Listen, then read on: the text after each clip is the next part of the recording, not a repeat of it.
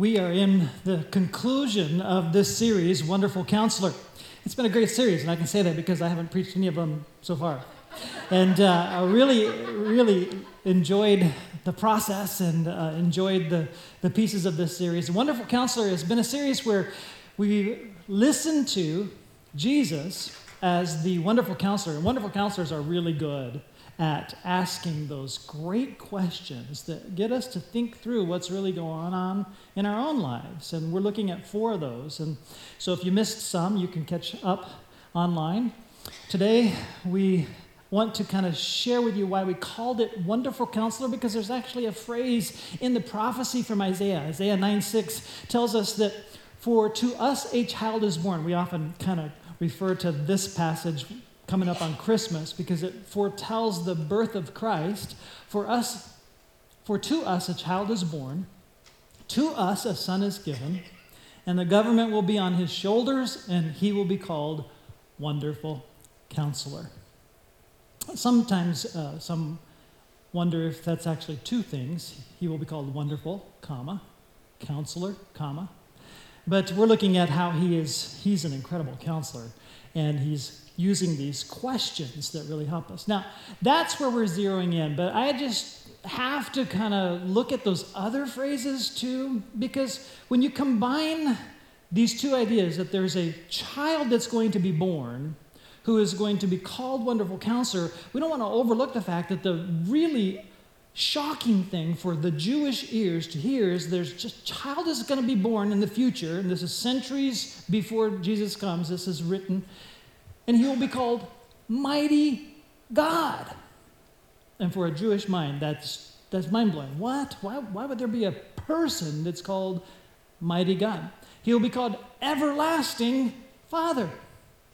He'll be called Prince of Peace. And so there's this anticipation building through the centuries in the nation of God that this coming Messiah is going to be wow, he's going to be something. And we're looking at just a piece of that. We're looking at how he is just amazing at reading our hearts, amazing at helping us to understand what's going on, amazing at helping us take steps toward him. So, tonight's topic is based on a question, like all of them are based on a question. The question is, why do you doubt? Why do you doubt? Now, that question, interestingly, shows up in multiple places in the New Testament in a little bit different phrases. And the main place it shows up is going to, I'm going to show you the verse, but we're not going to actually use that as our main text for tonight. We're going to use another section that answers the question a little bit for us as we wrestle with our doubts. But in Matthew is where it's closest uh, in, in phraseology, where we read this immediately in Matthew 14 31. Immediately, Jesus reached out his hand and caught him. You of little faith, he said, why did you doubt? Can you place that scene? This is Peter. That Jesus is saying to Peter, You of little faith. Of course, if you've really placed the scene, you go, Really? Little faith? Here's the scene. They're in the, the lake. There's a storm. It's in the middle of the night. They're fearful. And then they see something out in the water it's kind of ghostly. It's like coming their direction. And then he calms them down. It's Jesus. And Peter says, If that's you, Lord, call me to come out there too. I just, it's dark, but you can picture Jesus. All right. Peter, come on out. And I don't know if your imagination does what my imagination does. I picture what that's like. Now, I have a hard time navigating from solid ground to escalator and from escalator to solid ground. Uh, uh, practice has made it better, right? Can, can you imagine navigating from boat to ocean with waves? This is Peter now. Okay. okay. right? I mean, that's how I picture it. Or do you picture it like he's up to here and he just kind of goes level while all the waves are going around him? I don't know how you picture it. Whatever it is, it's pretty awesome. Where Peter is walking on the water because Jesus is walking on the water. It's like nobody else thought of this. He says, If that's you, Lord, tell me to come out there too. I'm thinking he's head and shoulders above all the other apostles. He's way beyond me. And Jesus says, You of little faith? It's like, little. That's incredible. And then he says, Why did you doubt? Well, here's what's happened. He walks on the water, he's doing really well for a few steps. And then something happens. And I'm not going to tell you what it is. if you flip your outline over to the other side, there's a whole study that we're skipping. It's for you to do. Because we're going to go to another passage and deal with this question why did you doubt? But I do want to ask the question do you think Jesus had on his face disappointment when he said to Peter, Why do you doubt? Okay, let me slow this down. He didn't actually say, Why do you doubt? He said, Why did you doubt? Because he's not doubting now, right? Well, read it. You'll discover I'm right. And then he's not doubting now. So here's how I picture it. Maybe you'll picture it this way too, where Peter fails, he starts to sink. He says, a really effective short prayer. I said I wasn't going to tell you this.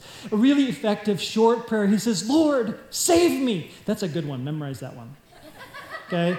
It's a really good prayer. Lord, save me. You should be able to get that one down in about 10 minutes.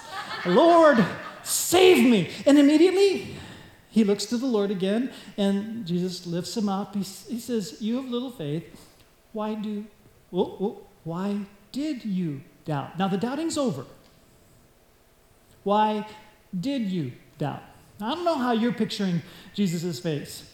Sort of depends on your background, I think. Do you picture it like, you know, some of the movies? Why did you doubt?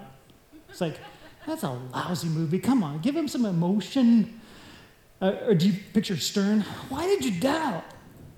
I mean, that may reflect more on your view of God than on really what Jesus is saying. I picture him, Jesus like cracking up, smiling and lifting him up and says, What? You did so great. Why did you doubt? It's like, okay. And we move on.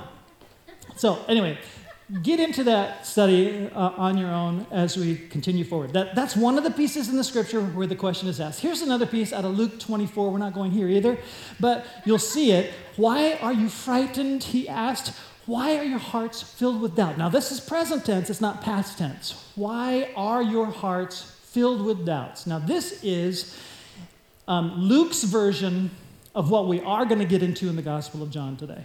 Okay? This is Luke's version of what the apostles are feeling that first night when Jesus shows up after the resurrection, and none of them knew what had happened. They're freaking out. They're hiding in a room. The doors are locked. Their leader was just killed. They're thinking they're going to be killed too. And Jesus appears and he says, Why are your hearts filled with doubt? Okay, a great question. Get them thinking. By the way, it was a great question to Peter too, and that I didn't answer this. He wanted Peter to learn something. What did he want him to learn? All right, so there's your assignment.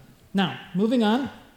We want to get into our text tonight, but before we do, I want just a simple agree or disagree question to get you thinking. Agree or disagree?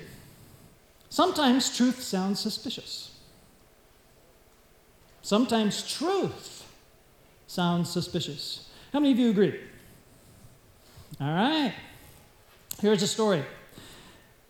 Makes us kind of go, yeah, yeah. In 1993, FBI agents conducted a raid of Southwood Psychiatric Hospital in San Diego which was under investigation for medical insurance fraud. After hours of reviewing medical records, the agents had worked up an appetite. The agent in charge of the investigation called a nearby pizza parlor to order a quick dinner for his colleagues. Now, according to Snopes.com, a site dedicated to determining whether internet stories are true or merely unsubstantiated urban legends, the following telephone conversation actually took place, according to Snopes. Here we go. Agent, hello, I would like to order 19 large pizzas and 67 cans of soda. The pizza man. And where would you like them delivered? The agent. We're over at the psychiatric hospital. pizza man. The, the psychiatric hospital? The agent. That's right, I'm an FBI agent. The pizza man. You, you're an FBI agent? The agent. That's correct. Uh, just about everybody here is. pizza man and you're at the psychiatric hospital. That's correct. And make sure you don't go through the front doors, we have them locked. You will have to go around to the back to the service entrance to deliver the pizzas. The pizza man says, And you say you're all FBI agents? Agent, that's right. How soon can you have them here? The pizza man says, And everyone at the psychiatric, everyone at the psychiatric hospital is an FBI agent? This guy's stuck on the same question. Anyway, agent says, That's right. We've been here all day. We're starving. The agent says, I have, uh, how, how, how are you going to pay for all of this? The agent says, I have my checkbook right here. The pizza man says, And you're all FBI agents. And the agent says, That's right. Everyone here is an FBI agent. Can you remember to bring the pizzas and sodas to the service entrance in the rear? We have the front doors locked. Pizza man says, I don't think so. Click. Do you blame him? The truth sounded so suspicious that there was no way he was going to risk his, his 19 pizzas and going out there. Is, he, he didn't, he, is this either a prank or he was going to be taken? And he, we all have this kind of skepticism built inside of us, okay? It was the same way that Sunday that Jesus was resurrected. News began to go flying all over, mouth to mouth, mouth to ear, all. Everybody's starting to talk. Did you hear? Did you hear? The tomb is empty. Jesus is risen. Okay? This is all flying around before any of the apostles have seen him. And so you're, you're a little bit like the pizza man. Hearing this, it's like, Jesus is risen? Yeah. Right. I mean, you normally be suspicious of the rumors because it's, first of all, how many of you have seen anybody risen from the dead? I mean, if you're dead, dead, you're dead, not risen. And, and now, just because you want him to be alive, I mean, this is rumor circulating. So the whole skepticism thing is going to be rampant through our discussion tonight. Now, this is really important. So our focus reads this way what would it take to remove the doubt and instill a firm conviction? Because through the process of what we're looking at, this is what takes place with all the apostles. The suspicion, their skepticism, their doubt is removed. And there's one holdout. His, remo- his is removed last. What would it take to remove the doubt and instill firm conviction? All right, in an audience like ours, I don't know whether you believe in the literal resurrection of Jesus. I do. But let me just tell you there came a point in my life after a four year degree at a college in religious studies, studying the New Testament, okay, heavily studying the New Testament. I had already entered into ministry. In my first few months of ministry, I don't know whether it was spiritual battle or what, a little doubt wheedled down into me. And as it wheedled down into me, it was like this, this shudder, dark thought just kind of settled over me. It was reminiscent of the times before I had accepted the Lord as my Savior, when I would think about eternity and be horrified, fearful. What's going to happen when I die? Now this doubt is just wheedling down into me. And I'm supposed to be the one who's ministering to the young people and leading them to the Lord. And I have this question that gets down inside of me. And it's like, what if? What if everything that I've based my whole life on, what if everything that I believe is, is only what I believe because I grew up in a Christian home and I was taught this and I know no better? What if it's really not true. Now, with those kinds of doubts, and being a pastor, you'd assume that I'd do what I always immediately do go to the Lord in prayer. That is not what I did. Okay?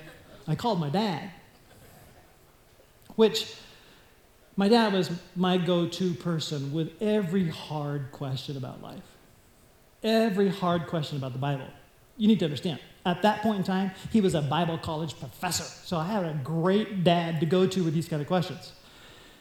Can you imagine being on the other end of the line, a dad of a son who's in the ministry who's asking, Dad, how do I know this is true? what do you say? I was so grateful for what he said, and it set me on a path that really helped me for the rest of my life. He said, Son, you don't have to worry about your doubts. You don't have to worry about your skepticism. Just drill down to the root of that doubt. Drill down to the root of that skepticism. Keep drilling down because you do not have to worry about truth. Study and discover the truth. I said, So, and then he gave me some suggestions. You know what I'd do? I would study the hardest thing and drill down to that because once you've got that piece figured out, the rest of it will fall in place. I said, What do you mean? He says, Go to all of your resources, you've got them, you know them, study them on whether Jesus really existed, whether he was really crucified, and whether he was really raised from the dead. Okay? I'm going back to my places. I'm going to take a look. I'm going to study that. So that's what I did. And the doubts just started to melt away. And the darkness just melted away. Now, I'm going to give you a short version of that study. I already had the equipment to look into it deeply. What I looked into first is I couldn't look into, I believe this because the Bible says this. That wouldn't work. I had to go deeper than that. Okay? You need to understand the apostles did too. The apostles who weren't believing in the resurrection of Jesus after his crucifixion, they weren't believing the story of the resurrection because they believe the Bible. No, they had to drill down what really happened. And so, the same way with me, it was like, okay. And as I looked, I began to study the secular writers about Jesus. Yep, Jesus really existed. Secular writers who did not believe he was the Son of God, secular writers who did not believe that his claims to be the Son of God, wrote about him, wrote about him crucified, wrote about him in this criminal execution, and Pontius Pilate wrote about the events, the same events that I'm reading about in the Gospel, so he really existed in history. And then I began to see okay, what other evidence is there uh, apart from the Gospels? What other evidence is there that he's really real? And you discover in history, Christianity exploded boom, with a movement that was unstoppable because its leaders were convinced kill us, that's fine. Our, our follower, I mean, we're following a guy who raised from the dead, and we believe in him, and we will be raised from the dead as well. Kill us if you want to. And it exploded into growth immediately after the crucifixion of Jesus. Now, I also understood the whole thing about myths and how long it takes for myths to develop, and you have to get away from the actual event in history that the myth is tied to long enough, hundreds of years, so there's not any living person that can dispute your version of the changed data for a myth to even gain any ground. This is not myth. This stuff was propagated, boom, right after the resurrection of Jesus, right in the heart of enemy territory. All these people who did not want this to be true. So then you start reading the Gospels, and every detail and every piece starts to just be loudly fitting together with history, making sense, and it just starts to build and build and build. So, that whole little piece about walking on water that seems so hard for anybody to believe, it's like once you believe that Jesus is who he claimed to be and could rise from the dead, that walking on water stuff's easy, right? And you actually have more evidence for the hardest miracle than you do for the other miracles that are maybe should be easier to believe, like the feeding of the 5,000. So the raising the dead is the easier one to prove with the evidence. So we're looking at that together tonight. This is really important stuff because I don't know what kind of doubts you experienced. That's one kind of doubt, what I described. I still have other kinds of doubts that creep in. Doubts like, I don't know if God's going to do this one for me. I don't know. I pray this big prayer, and it's been a while since I've seen a miracle like this. I don't know if he's, it's almost like I don't know whether he loves me that much to do this for me. That's a doubt. And we have these different levels of doubt that takes place that kind of weakens our faith and our resolve and our prayer resolve and our strength. So, wherever you're at in your skepticism, don't feel beat up. Okay? Your skepticism, good questions are great. Because as you get down to the bottom of those questions, your faith is going to be stronger, not weaker. So I'm hoping that this session together will encourage your faith and maybe get those who are honest skeptics to look into it more deeply to see where to go from here. You ready to begin? Point number one locked doors didn't keep Jesus out. Locked doors didn't keep Jesus out.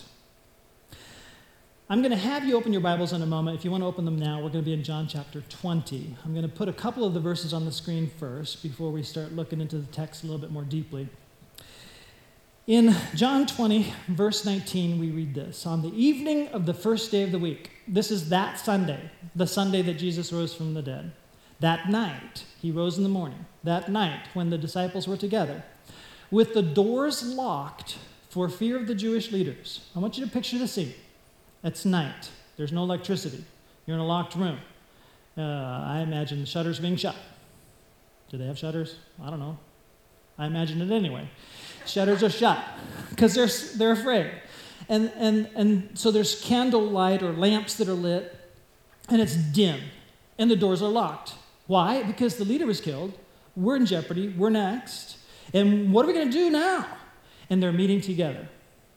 And then, as they're in that fearful place, Jesus came and stood among them and said, Boo! Actually, he just as well have said boo. Because he says, Peace be with you. But to them, it sounded like boom, because they're in a locked room and he wasn't there, and suddenly, boom, he's there. Oh, oh. And it's a good thing he said, Peace be with you, because my heart is totally not at peace. it's like the most ironic statement ever peace. be with you. Right? So, these kind of details we, we read, and these are eyewitnesses who are describing these details, and we're trying to figure out, well, okay, so this is really cool stuff, but is it just story? There's something different about Jesus after the resurrection. He does stuff like this, which he didn't do before. The room is locked. He's not there. Boom! And then he's there. This happens repeatedly after the resurrection. So it makes me have this question. So let me put the question on the screen. I don't know if you have these kinds of questions. If after the resurrection Jesus can enter a room with the doors still locked, why was the stone removed from the tomb he was in? Are you getting my question? If he can get into a room that's totally locked, why bother with the stone? He can just get out.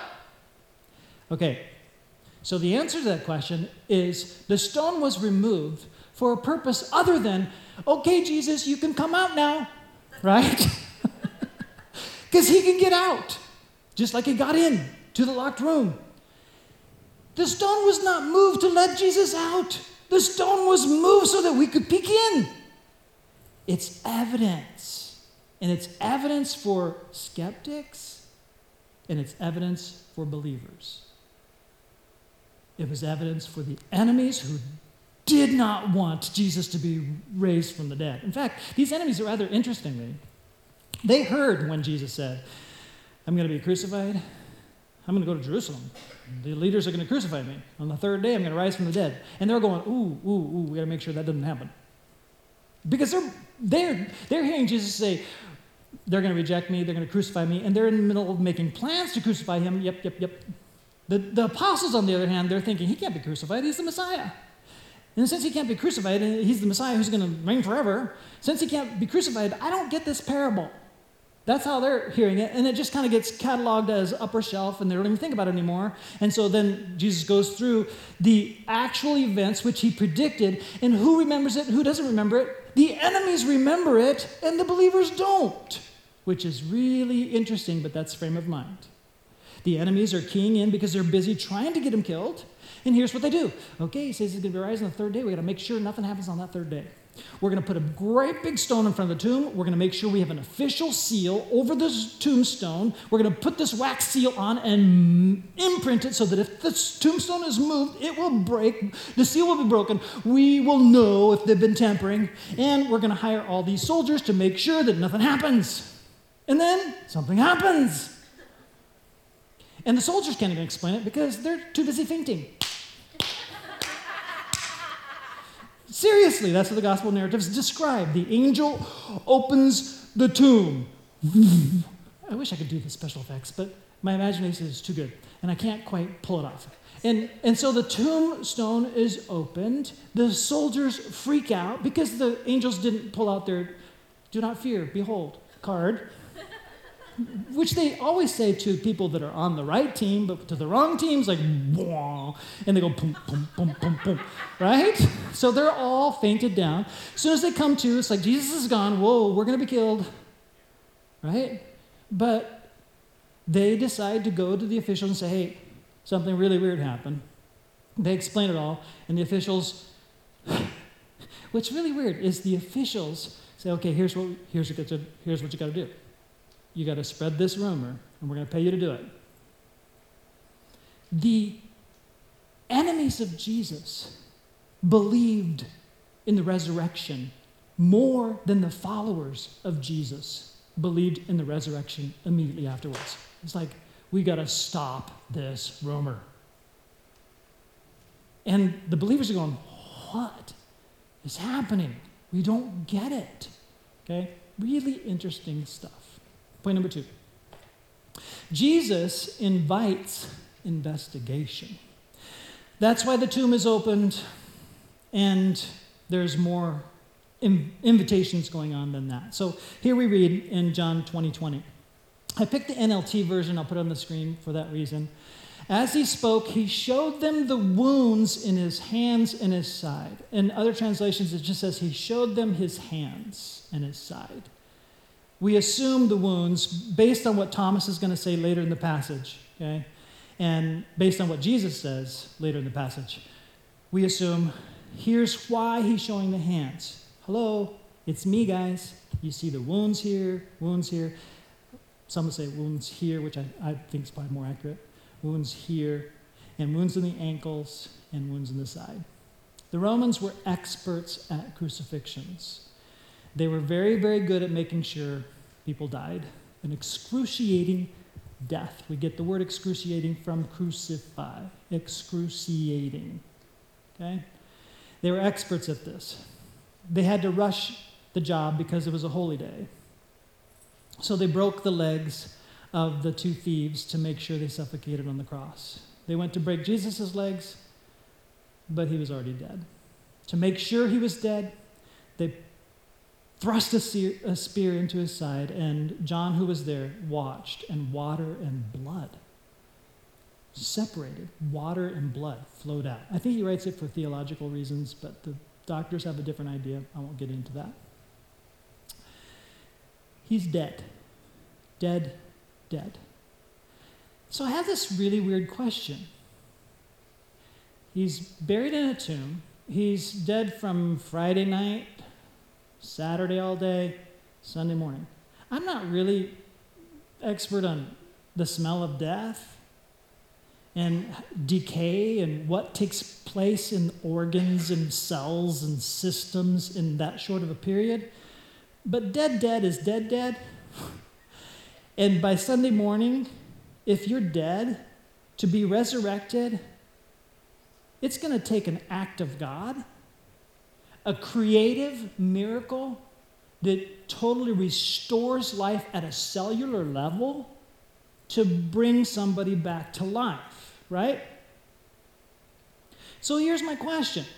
If that's true, why didn't God, through this miraculous, just like He's able to create man out of dirt or the world out of nothing, why couldn't he just recreate fresh skin, totally healed?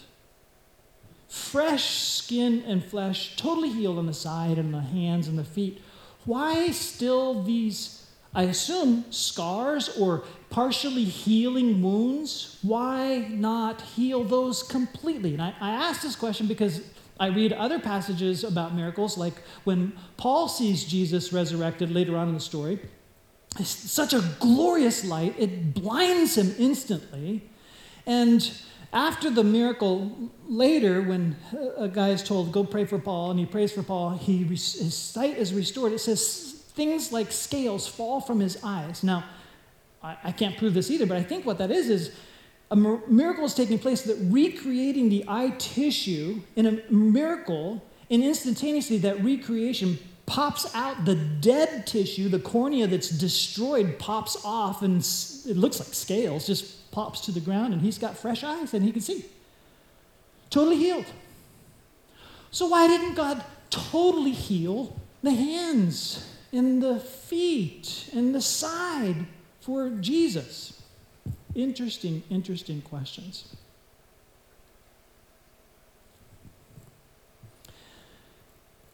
Let's take a look at the next verse.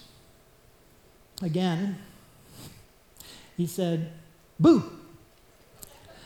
I, crack up because, I mean, the, the operative word here is not peace be with you, because he says this three times in this passage. The operative word here is again. It's like these guys are still freaked out. He's standing right before them.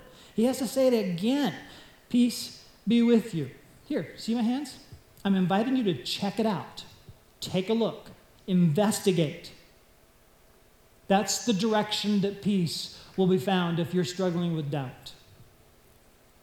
All right, so here's the questions that I gave you in a, a second ago. Why the scars at all? So here's some more questions. Do the scars serve as additional evidence to help with their doubts? I think certainly. Do the scars now serve as badges of honor? I don't know if you've considered that. And here's a really weird question that kind of blows our thinking a little bit Are there scars in heaven? If there's scars on the resurrected body of Jesus, are there still scars on the resurrected body of Jesus in heaven? And if so, are these badges of honor for all to gaze at and be encouraged by forever? All right, so mm, some more ideas here on the next slide.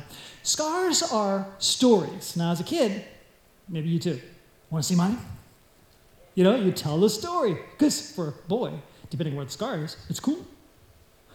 I have a cool story to tell with a scar. Jesus has a really cool story to tell with the scar. And here is another thought God redeems all the stories of the redeemed. Each one of us have lived enough life that we're scarred. Literally. Some of us have marks we don't really want to show or tell the story. Some of us have invisible marks that we either know about or don't know about. Scars that we have. Isn't this a hopeful thought?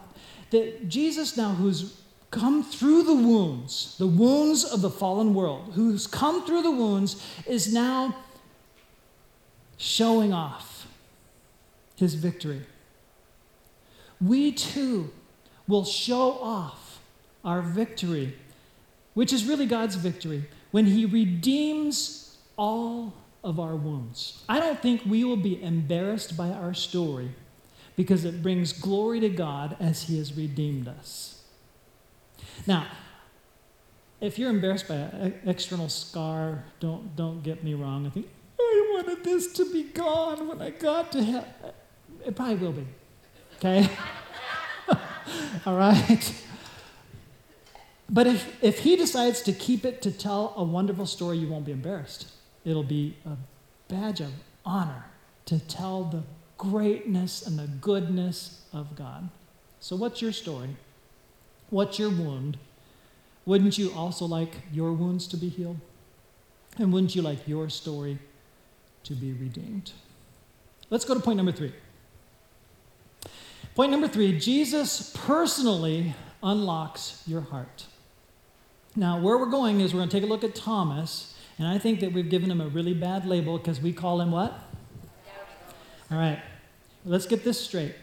Every single apostle was a doubting apostle after the resurrection of Jesus. Nobody believed that he was the cru- he was the Messiah. As soon as he's crucified, it's like, wait, he can't be crucified. You mean we followed a lie? I mean, what's going on here? They're, they're all struggling. They're all doubting until their doubts are erased by the answers.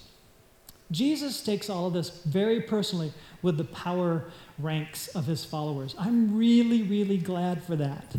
Because if he didn't take this really person, personally with the power ranks of his followers, I would have struggled more with the wait a minute, really? uh, it's like they just believed it? No, because of their struggle and because of their skepticism, it really helps me answer my own struggle and my own skepticism. And Jesus addresses it very personally. We're going to be in John chapter 20, uh, verses 24 to 28. Uh, grab a Bible in front of you in the chair. Turn to page 757 or grab your own Bible or your own phone and find John chapter 20. We're going to start at verse 24, where Jesus personally unlocks Thomas's heart. Now, so far we've been on the first Sunday. We're now jumping forward in this section. Now, Thomas, also known as Didymus, which means twin. We also get the word ditto from Didymus. So, ideas if you have twins? Okay. Now, now, Thomas, also known as Didymus, one of the twelve, was not with the disciples when Jesus came. So the other disciples told him, We have seen the Lord. But he, he said to them, Unless I see the nail marks in his hands, and put my finger where the nails were, and put my hand into his side, I will not believe. And rather than degrade Thomas to the status of doubting Thomas, let's just wait a minute everybody else was doubting too until they saw Jesus. And Thomas hasn't seen yet. He's just, I, I treasure the skepticism here because it validates the questions of so many skeptics. And now let's take a look and see through his eyes and what takes place here. It helps us along. Jesus deals with our skepticism, maybe not by showing up personally, but as you seek him, he will deal with your skepticism personally as well. A week later, his disciples were in the house again, and Thomas was with them this time. Though the doors were locked, again, they're still scared. Jesus came and stood among them and said, I want to say boo, but peace be with you again. Then he said to Thomas, How did you know to say this? He wasn't present in the room when Thomas says, Unless I but he turns to Thomas and very personally addresses Thomas right where he declared his skepticism. He said to Thomas, Put your finger here. See my hands? Reach out your hand and put it in my side. Stop doubting and believe. Then, verse 28, before I read it, is the climactic statement of the entire Gospel of John. And it's a shocker if you understand what's going on here. Thomas said to him, My Lord and my God. You need to understand, Thomas is Jewish. Jews have been trained for thousands of years that God is spirit. God is not somebody you can look at and live. Moses could look at the backside of the glory of God and live, but if you looked at the glory of God, you would die. You are not allowed to make any images or idols because God is not an image for you to look at. And so Jews are trained that God is, is, is spirit and, and there's only one God, and they say this every day God is one. And now Thomas has come to the conclusion as he's looking at Jesus in bodily form, like a man showing scars, he says, My Lord and my God.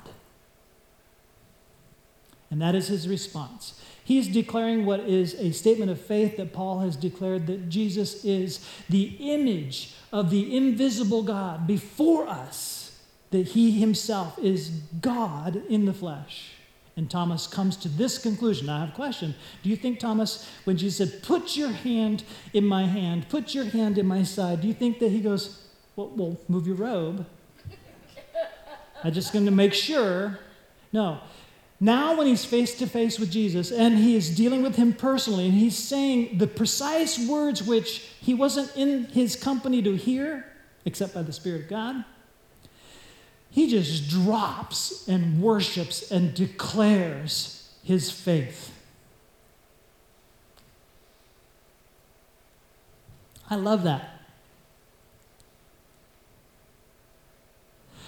Jesus didn't push Thomas because he failed in his doubting off. And he won't push you off either. So I don't know what doubts you have. I don't know what skepticisms you have. I don't know where you're struggling in your faith. Jesus is not pushing you off. He will work with you personally. He will, he will ask you to keep seeking, keep knocking, keep asking. You will find. Thomas wanted to believe, but he wants to believe the truth. If it's not truth, I'm not believing it. Once you show me the facts, I will believe it. There's a lot of doubting today that isn't like that. There's a lot of doubting today that they don't want to even look at facts. Because if it's true, I have to change everything. And there's a lot of fear with people's doubts. Let me describe faith. I want to describe it this way on the screen. Faith is trust. Trust is walking to the edge of all the light that you have so far and taking one more step in the same direction that all the evidence is pointing. And every one of us at a different place with the level of evidence that we have accumulated. But the evidence is pointing all of us toward Jesus. And trust is taking one more step in the direction that the evidence is pointing. The next slide reads this way What's your next step? In the direction that all the evidence you have so far is pointing you. And are you afraid to take that step? And now Jesus will say to you, Why do you doubt? You need to answer that question. Why am I afraid to take that step? Is it honest or is it not honest? Are you truly a truth seeker or are you just not wanting to change? Take the step that's just beyond the level of what you have so far, that's in the same direction of the trust that you have so far. Why do you doubt when the evidence is pointing you to take that step? What's your next step? Maybe for some of you, it's just, I'm going to read the rest of the Gospel of John. Maybe it's, I'm going to read that story about Peter. I want to I want to investigate down and see if this is really true. Maybe it's something different. What is the Spirit of God asking of you? Would you pray with me?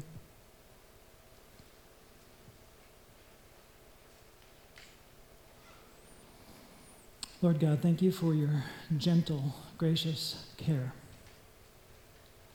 You are a wonderful counselor you ask us an important question. Each one of us wrestle with different levels of weakness of faith, we could call it, or doubt, where we're not quite following you as much as you deserve to be followed because our trust level has not risen to the level of the evidence that we have. Lord, we want to step towards you. Lord, my Lord, and my God. Thank you for loving me. In Jesus' name, amen.